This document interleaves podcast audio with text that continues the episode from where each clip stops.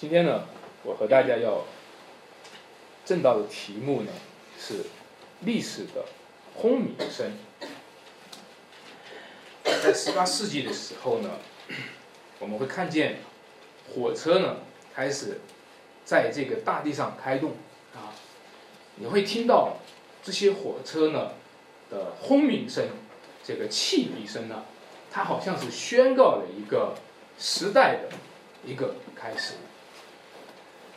今天呢，我们看到耶稣基督在这段经文当中讲到耶稣的降生，也同样是宣告了一个历史的开始。在耶稣来到的时候，他宣告说：“天国近了，你们应当悔改。”在他的身上呢，彰显了许多的神迹和奇事，甚至有瞎子看见，瘸子行走，大麻风洁净。死人复活，这一切是什么呢？这一切就是他在一个宣告一个历史的开始，这一切就是一个历史的轰鸣声在奏响。今天我们需要警觉的是什么呢？就是一个天国急速开展的时代来到了，这是一个历史转折的时代来到了。今天我们需要警觉的，就是我们能不能跟得上这个历史的转折。大家坐在车上的时候，汽车要转弯的时候，我们就需要预备，因为这个转弯呢，它会导致你失去平衡。同样，今天我们看到一个历史要转折的时候呢，我们也需要预备，因为恐怕我们还在旧有的惯性里面跟不上主。对于我们的呼召，所以呢，今天对于历史怎么样的转折呢？啊，这是我们需要警醒的。呃，我想首先呢，从我们中国人的这样的一个历史当中来讨论。嗯，前几年我读一本书呢，我看到啊文革时期的一些记事，啊，我翻开读这本书，因为我常常听到我。父亲呢，跟我讲他小时候，他在十几二十岁的时候，怎么样参与批斗的事情。那么我就问他，我就一边读这个书，一边向他要了解文革时期的历史。结果他说一句话，他说文革的历史是垃圾历史，有什么可了解的呢？那如果在这个世界上有很多的垃圾历史？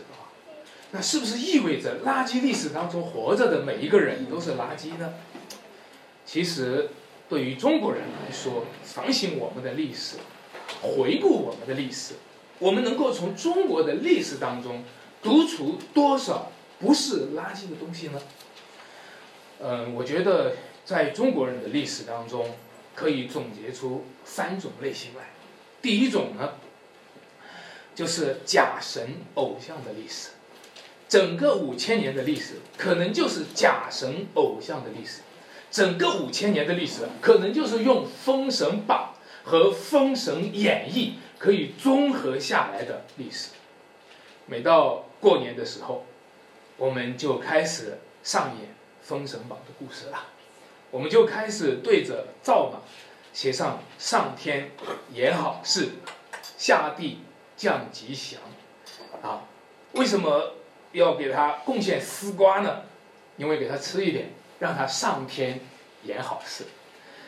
那我们一直每年的春节跪下来向这些偶像磕头的时候，我们就对着这些神再一次的封神一遍。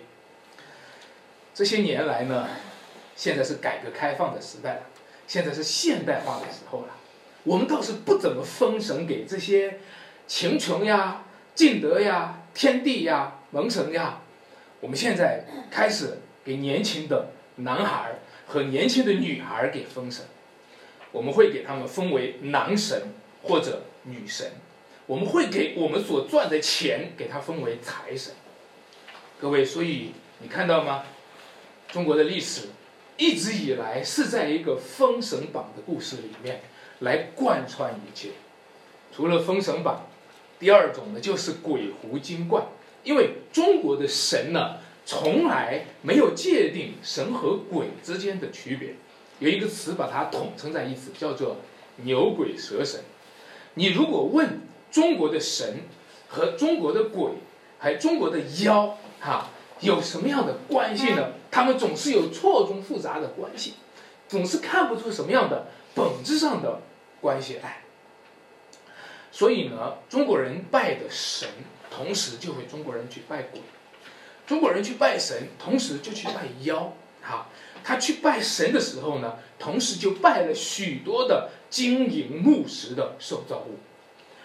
那么自然的呢，中国的神话的故事就沦落为一些鬼狐精怪的《聊斋》的故事。我小时候特别喜欢看《聊斋》，哈，很多人都喜欢。很奇怪啊！虽然大家都知道它是神话，或者知道它是一些不靠谱的东西，但是很多人都喜欢看这个。直到今天呢，大家也喜欢看一些什么电影，恐怖电影，对吧？看鬼片啊？为什么今天是一个更加发达的时代，更加科技化、现代化的时代，人们却反而会更多的看这样的故事哈，看这样的电影呢？因为人的心灵。因为人的心灵是需要属灵世界来刺激他的，如果不能够带来属灵世界的美和属灵世界的福分和恩典来刺激他，他哪怕是要用属灵世界的恐惧和属灵世界的鬼狐精怪，也要刺激他的属灵的那一个层面。各位，你看到吗？所以鬼狐精怪就充满了整个的中国的这样的一个历史。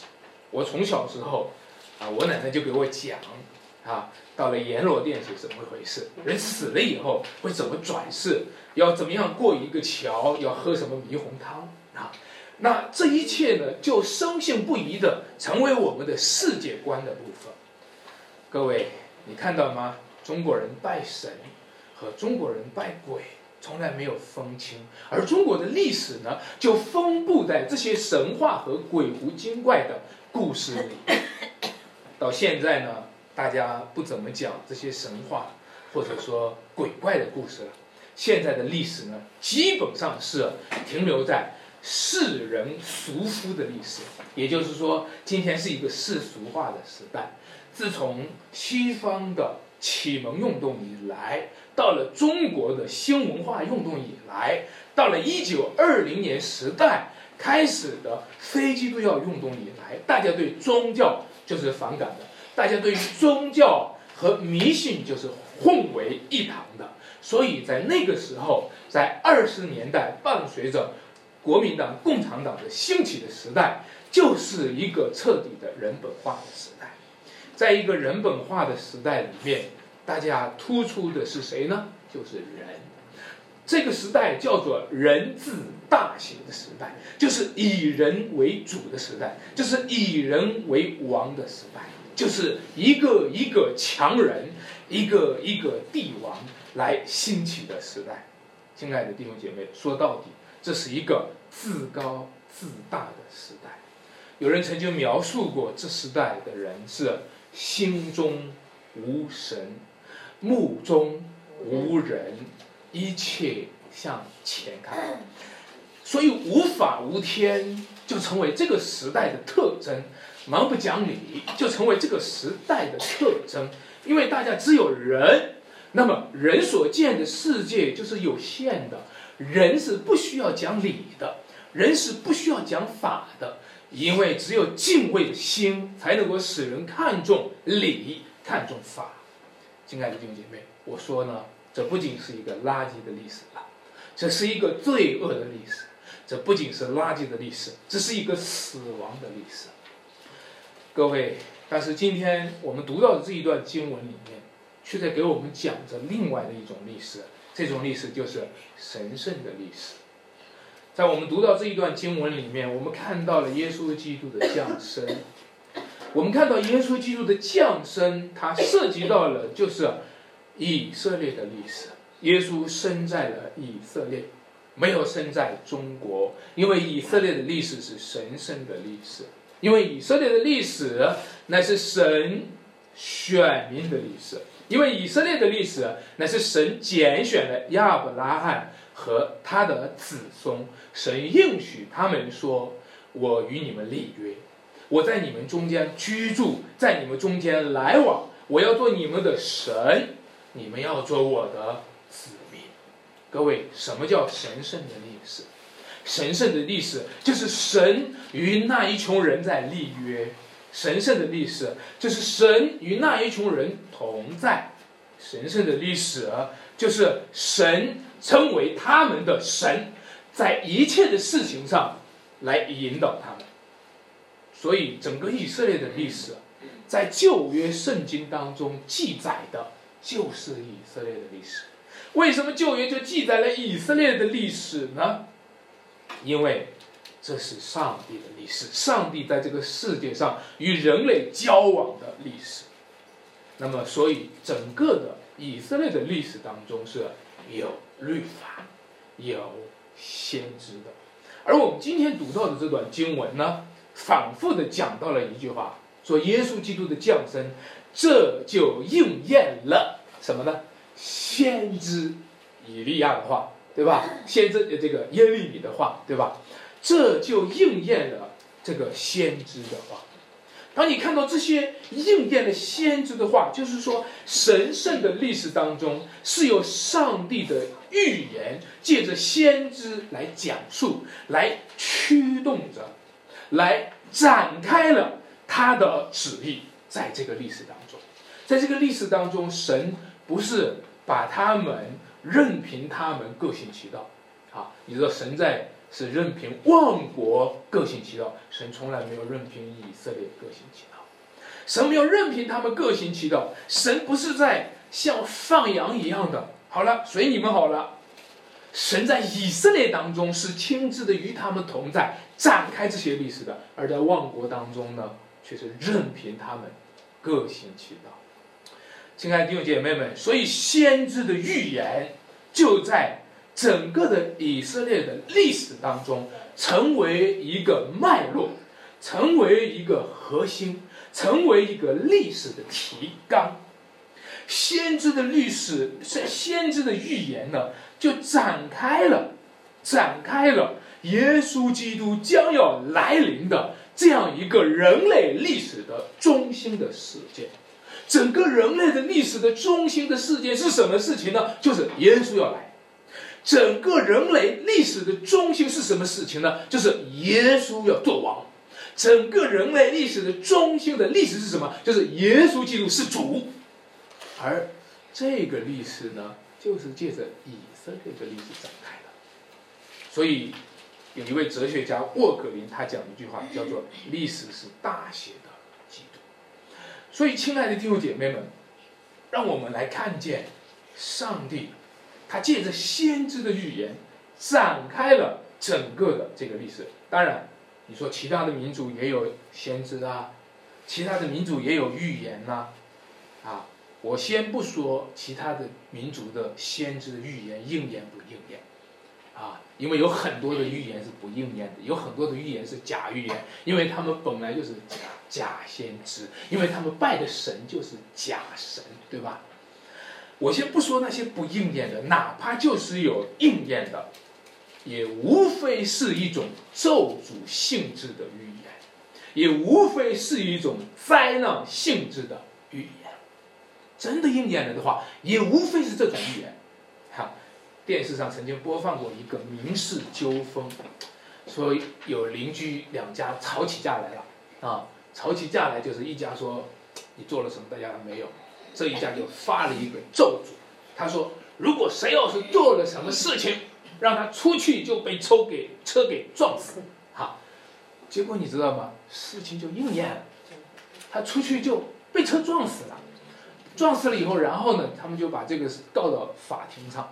好，告到法庭上要他要他把我家给揍死的啊，在法庭上没有办法处理这样的事情，好，因为这就是人间的法庭处理不了属灵的世界的事情。那么各位，你看到吗？这个预言算是预应验了吗？就算是应验了，那也不过是一个咒诅的预言，不过是一个带着邪恶的性质的一个咒诅的预言。但是在以色列人当中。他们是一个福音的预言，他们是一个以马内利的预言，他们是一个救赎的预言，他们是耶稣基督的天国的预言。在这个预言里面，他有一个正面的预言，这个预言就是说，一切信他的，不至灭亡，反得什么永生。亲爱的弟兄姐妹们，其实，在以色列当中呢，不仅有预言，以色列更特别的是什么呢？他们是个预表。什么叫做预表呢？预表这个词呢，我们用另外一个词，因为圣经上也常常用这个词，叫做预兆。就是说，以色列呢，他们是一个预兆，他们是基督的预兆。尤其是他们在历史上所受过的苦难，乃是基督苦难的预兆。比如说，他们曾经下埃及，对吧？后来他们又曾经出埃及，结果呢，他们的下埃及和出埃及就成为耶稣基督在这一段经文，今天我们读的这段经文，耶稣也曾经被人家追杀而下埃及，对吗？然后后来又什么出埃及，也就是说，以色列人的历史就成为耶稣生平的预兆。在他身上，除了下埃及、出埃及，还有一件事情啊，就是被掳和回归。其实以色列人的历史也是颠沛流离的。如果你读旧约的话，会发现以色列有两次下埃及、出埃及。第一次下埃及、出埃及就是我们知道的这个事情哈。第二次下埃及、出埃及，就是由于他们在巴的在这个应许之地不去这个遵守神的话、拜偶像，神就把他们从应许之地吐出去、抛出去。你们是原来是从外邦分别出来，栽在这个应许之地的，对吧？现在就把你们拔出来，重新丢到外邦，这个就被掳了。被掳了就又等于下了埃及了。就是说，你被掳了，你本来是从外邦分别出来的一个居民，现在你又要跟着外邦走，你羡慕外邦人的生活，你拜外邦人的神，你拜外邦人的偶像，好，那就干脆吧，把你撵到外邦之地，啊，把你掳到外邦之地。结果他们在这一次的被掳七十年当中，彻底的根绝了偶像，他们才发现敬拜独一真神才是福分，敬拜独一真神是多么宝贵的祝福，所以他们的被掳和回归就成为什么呢？也成为耶稣基督他的预表和预兆。所以在那段经文里面说到。希律杀死了那些婴孩以后，然后就引用了一处经文，这就应验了先知耶利米的话，说在拉玛听见了有什么呢？哎，嚎啕痛哭的声音，对吧？哎，就是拉杰哭他的儿女，因为他们不在了。如果你读到耶利米书的时候，你就知道拉杰已经不是那个，拉杰是代表以色列的母亲。代表以色列的母亲在哭，他的儿女之中，他们不在，去哪儿了呢？到耶利米那一段就是预告，他们要被掳，他们要被掳，他们要被掳，他们要成为亡国奴，他们要，他们要被抛上在列邦当中，抛来抛去，所以拉结哭他的儿女，他们都不在了。以色列人遭遇了被掳，然后以色列人被掳七十年又回归。各位弟兄姐妹，你知道吗？为什么以色列人要被掳回归？他们仍然是在预表耶稣基督他的历史、他的故事。这样你就会发现，耶稣和以色列人是同路人。我们以前唱过一首歌，只因为我们是同路人，我们就有同样的经历，对吧？耶稣和以色列是同路人，耶稣和以色列人有同样的经历。在以色列人身上发生的历史啊，它就是在预表着耶稣身上要发生的是什么历史？或者这么说，以色列人的存在，以色列人的活着，它就是作为基督的行为艺术表达的。前两天呢，啊，前几天呢，刚刚在网上，我不知道大家有没有看到，就是有几位七零九被抓的律师的妻子们，他们在街上做了一个行为艺术。这些这些妻子们，当然有很多都是有基督徒啊一些家庭。这些律师呢，在二零一六年的七月九号，他们的丈夫七零九大抓捕就把一大批的律师给抓走了，啊，和最近的类似，最近抓这个秋雨圣约教会类似。那前几天呢，这些妻子们呢，他们在街上呢就做了一个行为艺术，这些女士们呢，当着众人的面在街上，很多人摄影，很多人围观。她们就把自己的头发给剃了，然后她们就在众人面前一起宣布了一句话：“我们可以无法，你们不可以无法。”你知道他在讲什么啊？你知道他在对这个社会要说话。行为艺术是什么？行为艺术就是把自己的身体摆上，让自己成为一个别人观赏的艺术品。行为艺术就是把我的生活摆上，让自己成为一个别人观看的艺术品。以色列就是一个行为艺术，以色列的历史就是一个行为艺术。所有人看到以色列人他们所遭遇的苦难，他们就知道这是在讲耶稣基督的苦难。其实今天的教会叫做新以色列。其实你知道吗？今天我们这些教会仍然是行为艺术的艺术品。今天你知道吗？你我作为教会的存在，仍然是作为预兆和预表一样的，向这个世界作为表征，传讲耶稣基督的十字架。求雨圣约教会的被抓是一个行为艺术。那间教会常常遭到人们的误解。常常遭到人们的攻击。其实你知道吗？它一直就是一个行为艺术。耶稣基督钉在十字架上，就是一个终极的行为艺术。当很多人去讥笑他、辱骂他、吐唾沫在他脸上的时候，其实他一直在向世界展示一个看得见的福音。亲爱的弟兄姐妹们。也许今天我要告诉你的是说，靠着主，我要说熊城教会也是一个行为艺术。也许我要告诉你说，这一间教会也同样要在我们的身上演绎耶稣基督的故事，因为我们这样才能够有奉于神圣的历史。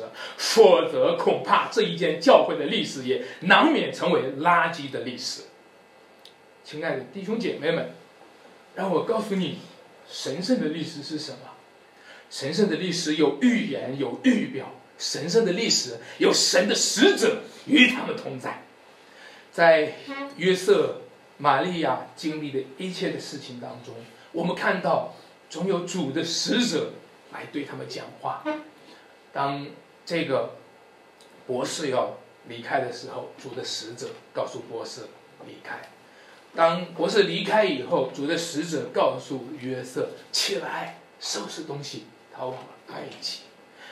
当希律死后，主的使者告诉这个约瑟说：“起来，收拾东西，可以回到以色列。”主的使者总是要与基督同在。神圣的历史当中，就是有神的使者经常的出现。也许我们今天读到圣经当中，我们不明白，领会不了。也许我们在想，为什么圣经当中有那么多的天使出现，在我们现实的经历当中，并没有天使出现呢？原因是我们活在垃圾历史原因是我们活在一个凡夫俗子的历史当中。亲爱的弟兄姐妹们，神圣的历史是由神的使者经常的出现，而且神的使者上去下来，在耶稣基督的身上。主耶稣基督曾经说一句话，他说：“你们要看见天开了，神的使者上去下来在人子的身上。”大家知道这个追溯到马太福音的第呃不，这个创世纪的第二十八章，雅各在梦中梦到天梯，对吧？然后有神的使者在天梯上上去上来。各位，今天你会看见南来北往的交通，今天你会看见高速公路上有汽车在高速的运作，你也会看见在手机上、在电脑上，啊，在这个啊微信上，在其他的这个这个信息软件上有信息在高速的运作，但是在神人之间的那条路却一直是封闭的。神人之间的那条路，一直是一个死胡同。神的使者什么时候就能够上去下来呢？我们向上帝祷告，总是在那里堵住，有黑云堵住，没有上帝的垂听。我们向上帝呼求，总是呼天不应。各位，为什么？因为我们的罪孽。还在使我们与神之间的路被隔绝，但是各位福音就在这里，神圣的历史来到，福音就在这里，就是神的使者要上去下来，在耶稣基督的身上。当我们在下雨的时候，打雷的时候，黑云压境的时候，忽然那个时候天靠着这个地那么近，好像。好像整个的天的那个天势一下就靠近这个城市的头顶，那个时候我们忽然发现，我们和天上的那个关系还没有解决，我们和天上的那条路还没有疏通，我们和上帝之间的那个关系还没有和好。亲爱的弟兄姐妹们，福音就是耶稣基督，他就是道路、真理。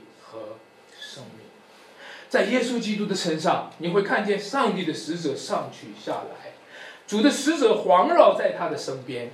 在耶稣降生的那一段日子里面，天使不断的维护着他，天使不断的环绕着他，们上去下来，把地上的信息报告给天上，把天上的信息带给地上。各位弟兄姐妹，西律追杀耶稣的时候。这些天使就把信息报告给天上，然后天上再把信息报告给地上，告诉约瑟起来，赶快走。每一次每一个经历每一个危机的时候，那个信息就上去下来。亲爱的弟兄姐妹们，今天中国教会受逼迫的时候，相信天师已经把信息报告给天上。如果今天我们都受了逼迫，如果你在这里聚集，今天看到了逼迫的压力而产生恐惧的时候，也许你和我一样，也许需要知道，主已经把这个天神的使者把这个信息已经报告给了天上。我们的焦点不是说西方的世界的媒体在报道我们，我们的焦点不是说。美国的总统，或者说美国的国务卿，或者说美国的国会发出了强烈的谴责。我们的焦点不是境外的势力对我们有干涉，对这个中国的宗教的内部事务有干涉。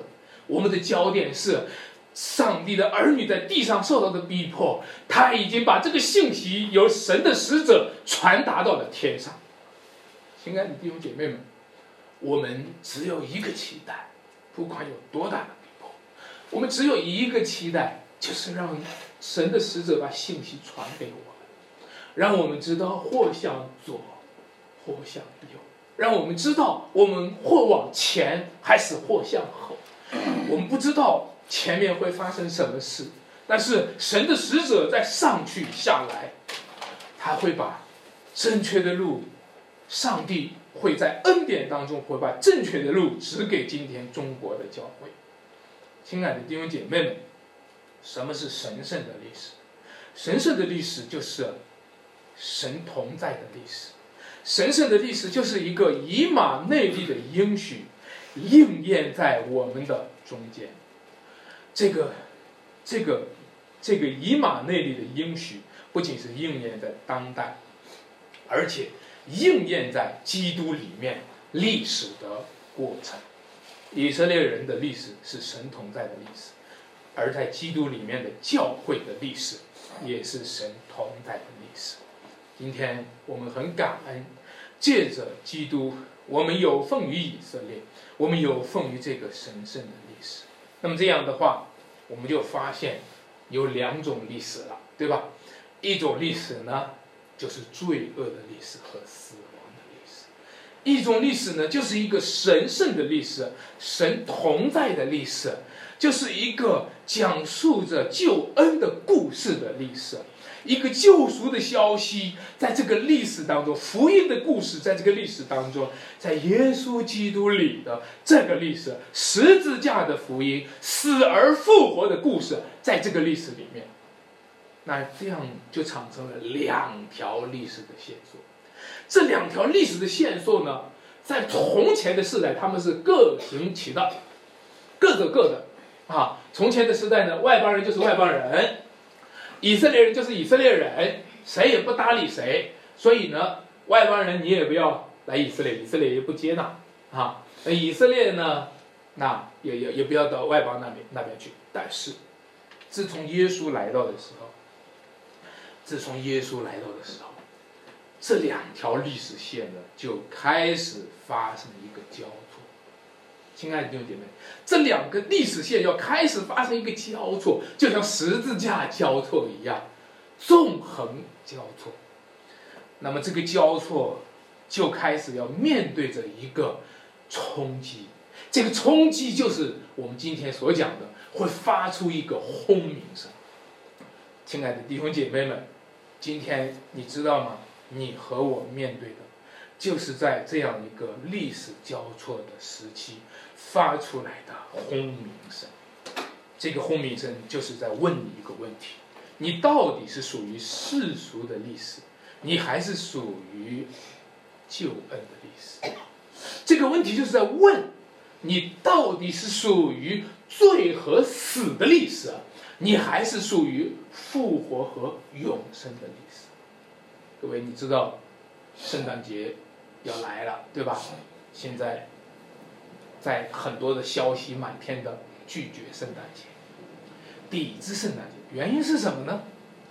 因为你在什么节气系统里，你就在什么历史里面。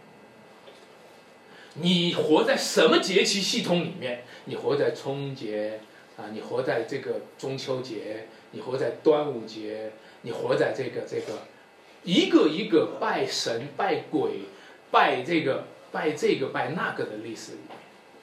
你知道吗？你在什么节气？你纪念的是什么节气？你就在什么历史里面。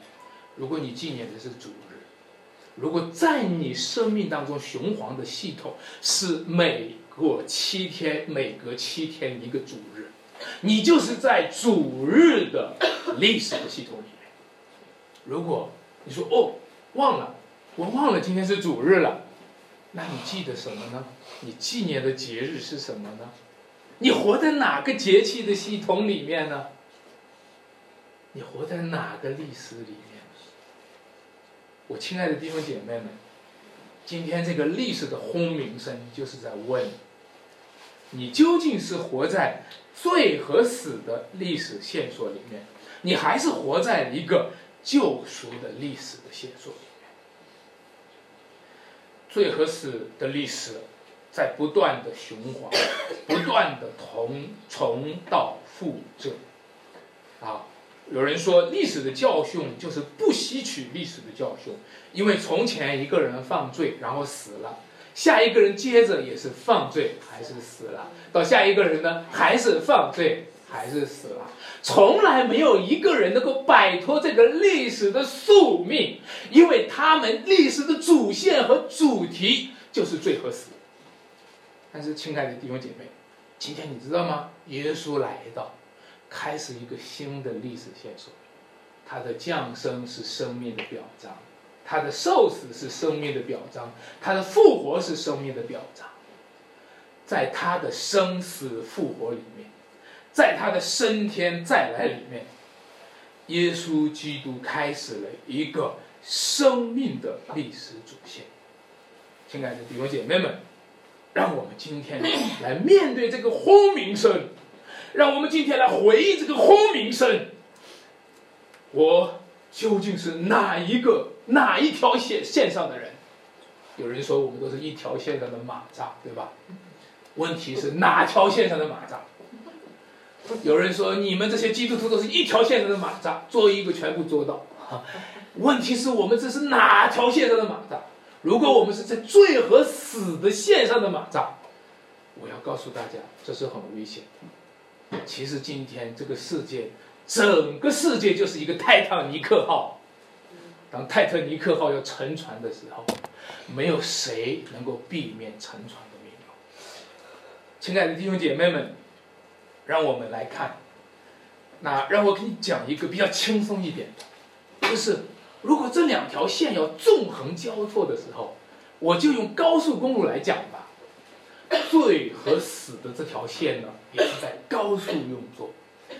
复活与生命的这条线呢，也是在高速运作。人类的发展总是从低速发展到高速的。以前没有高速公路，以前也没有高速的这个这些，对吧？以前就是坐牛车的，对吧？但是你会看到，在这个高速运作的两条线交错的时刻，我告诉你一个好消息，告诉你一个缓冲的机会。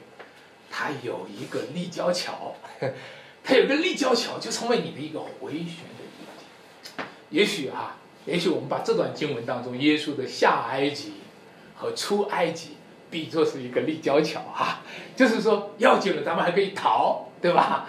你在追杀要紧了，我们还可以逃，所以有人在这城里逼迫你们，你们就逃到那城里去，对吧？我们要紧的时候还可以逃啊，有人这个在这个地方不让你聚会，咱们就到那个地方去聚会。我们要紧了，我们还可以逃。有个立交桥，咱们能回旋一下，哈，咱们能转折一下。但是实际上，我告诉大家，这个立交桥其实走了，主要用来不是给咱们逃的，主要是用来给他们悔改。今天我们不要考虑，主要不要考虑我们怎么逃，我们首先要考虑的是这个立交桥，这个回旋的空间，其实是为了他们的悔。有时候我们可以软，有时候我们可以柔软一点，有时候我们不必要硬碰硬。为什么？为什么你不要硬碰硬呢？为什么你要在这个地方柔软一点呢？说到底，我们柔软一点，仍然不是为了我们的逃跑，是为了他们的悔改。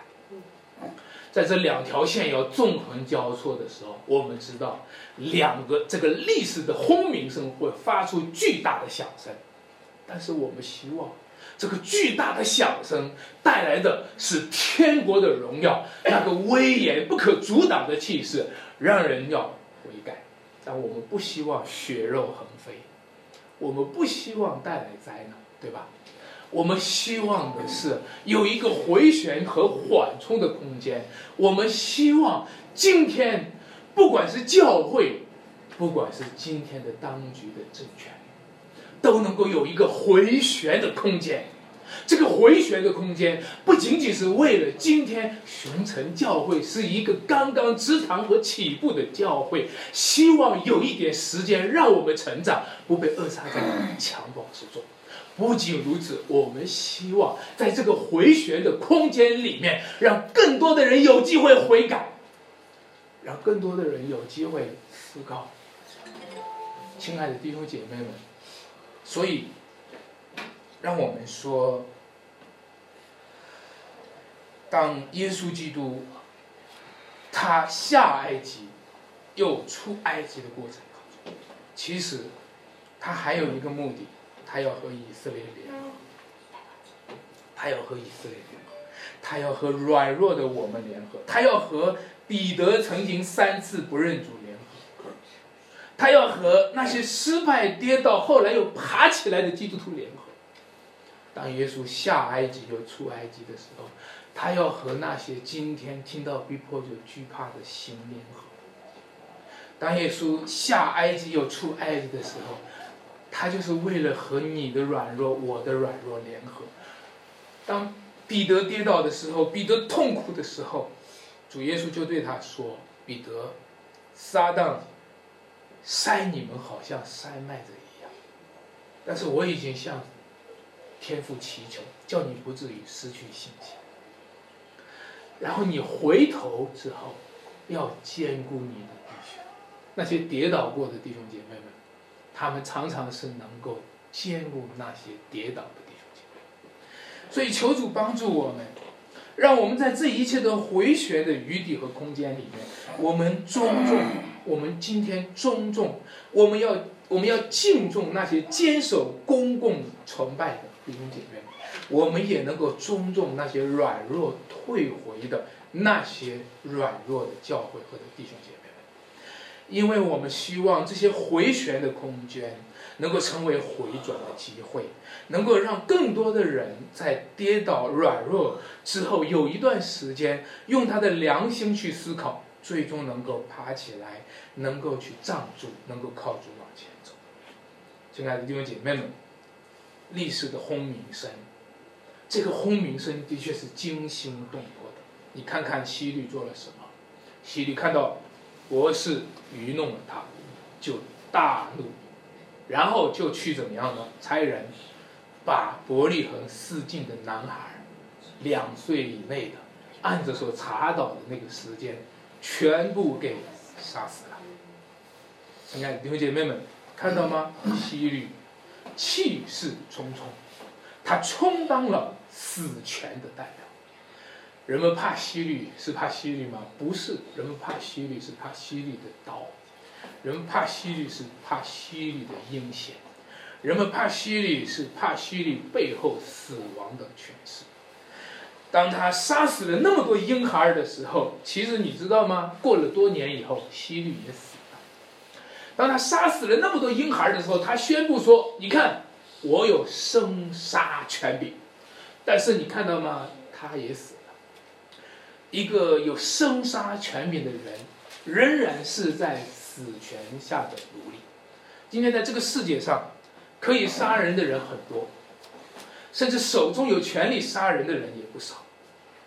但是，那些有权力杀人的人，仍然是被死杀掉的人。他一样是死权下的奴隶。但是，让我告诉你一个消息。主耶稣基督却是生命的主人，哎，他是死权的奴隶，耶稣是生命的主人，这差距很大的。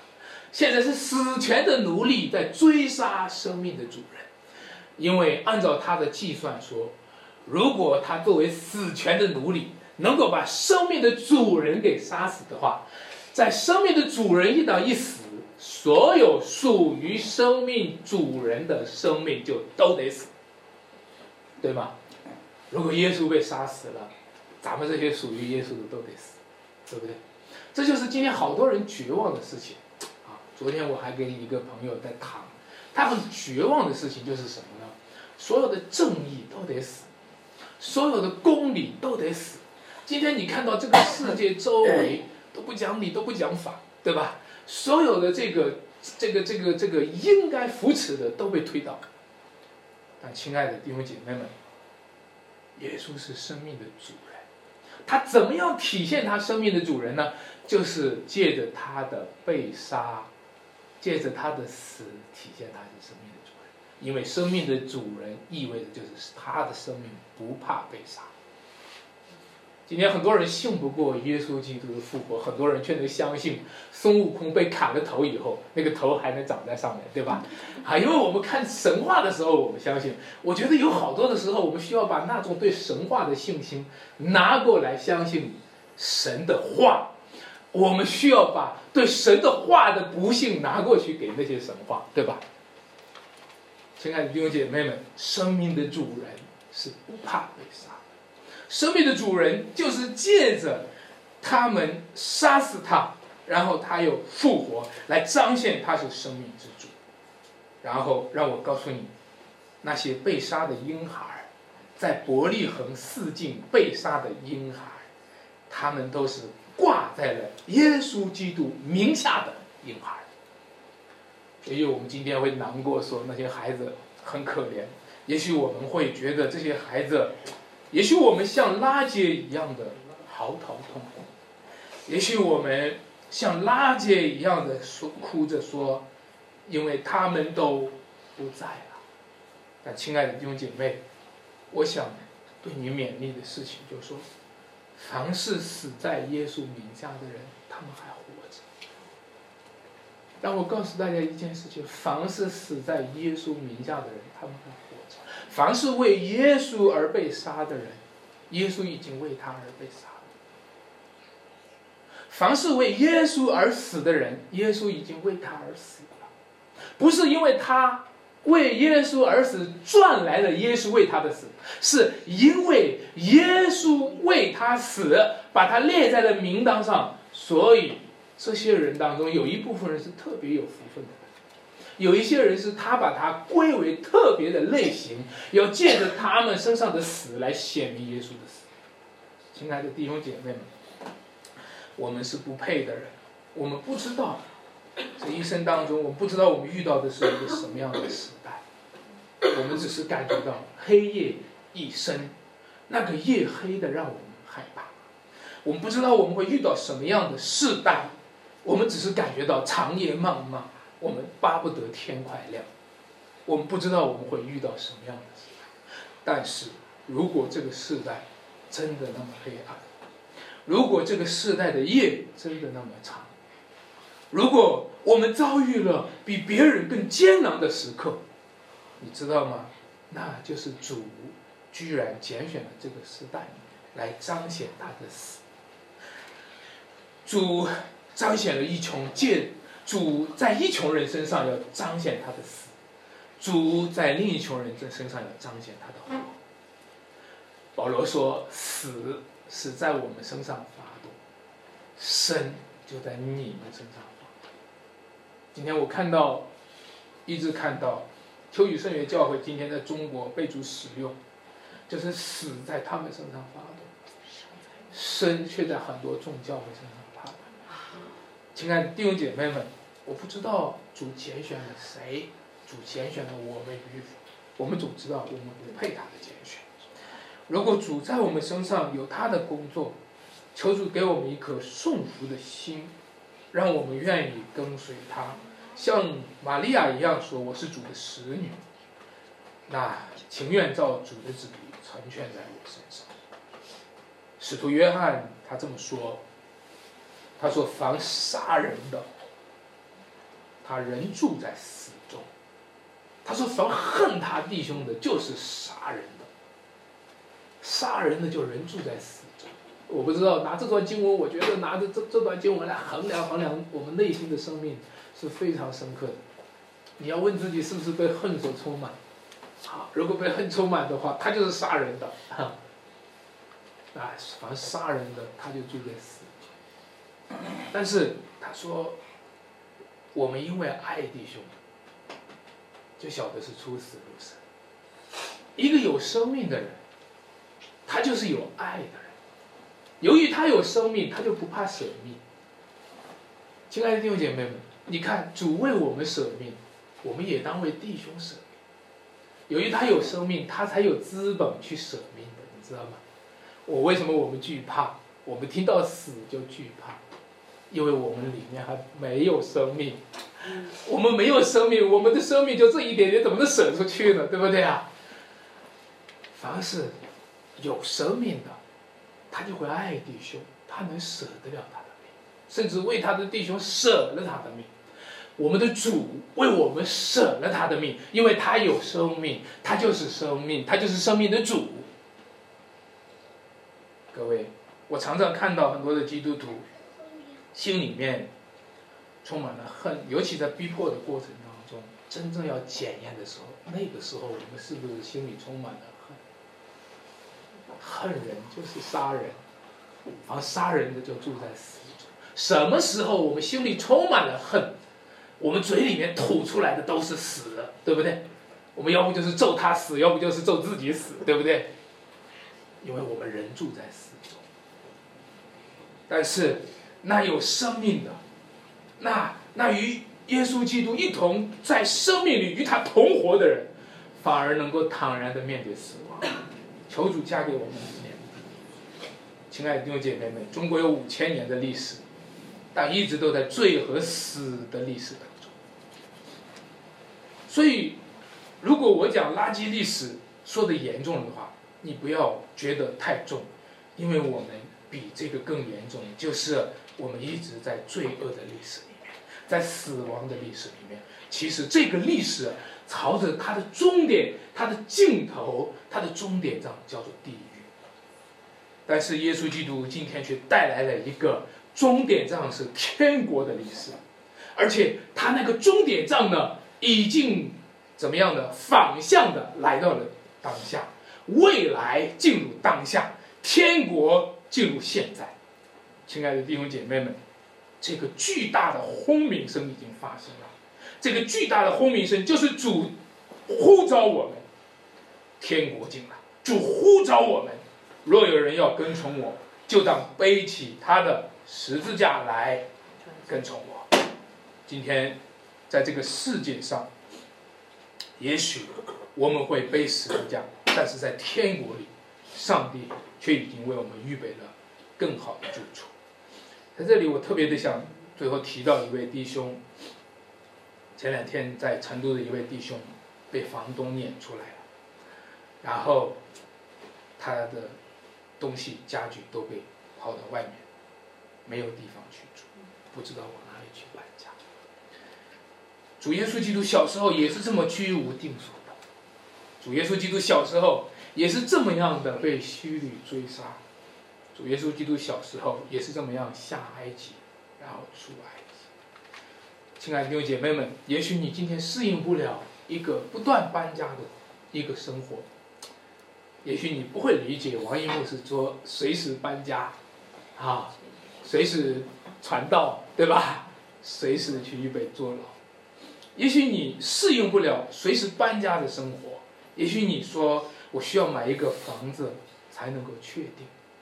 但是，亲爱的弟兄姐妹们，让我告诉你，你的主耶稣他没有枕头的地方。你的主耶稣，他本来是。荣华的主，他本来是神的儿子，是基督，他是万王之王，他没有住的地方，就是为了陪伴这些没有住的地方的弟兄姐妹们。求主帮助我们，让我们进入那个神圣的历史，有奉于这个神圣的历史，背起这个十字架，在这一个历史转折的时候，我们不要被甩掉；在这个天国来到的时候，我们不要被淘汰。让我们一起。在主面前要祷。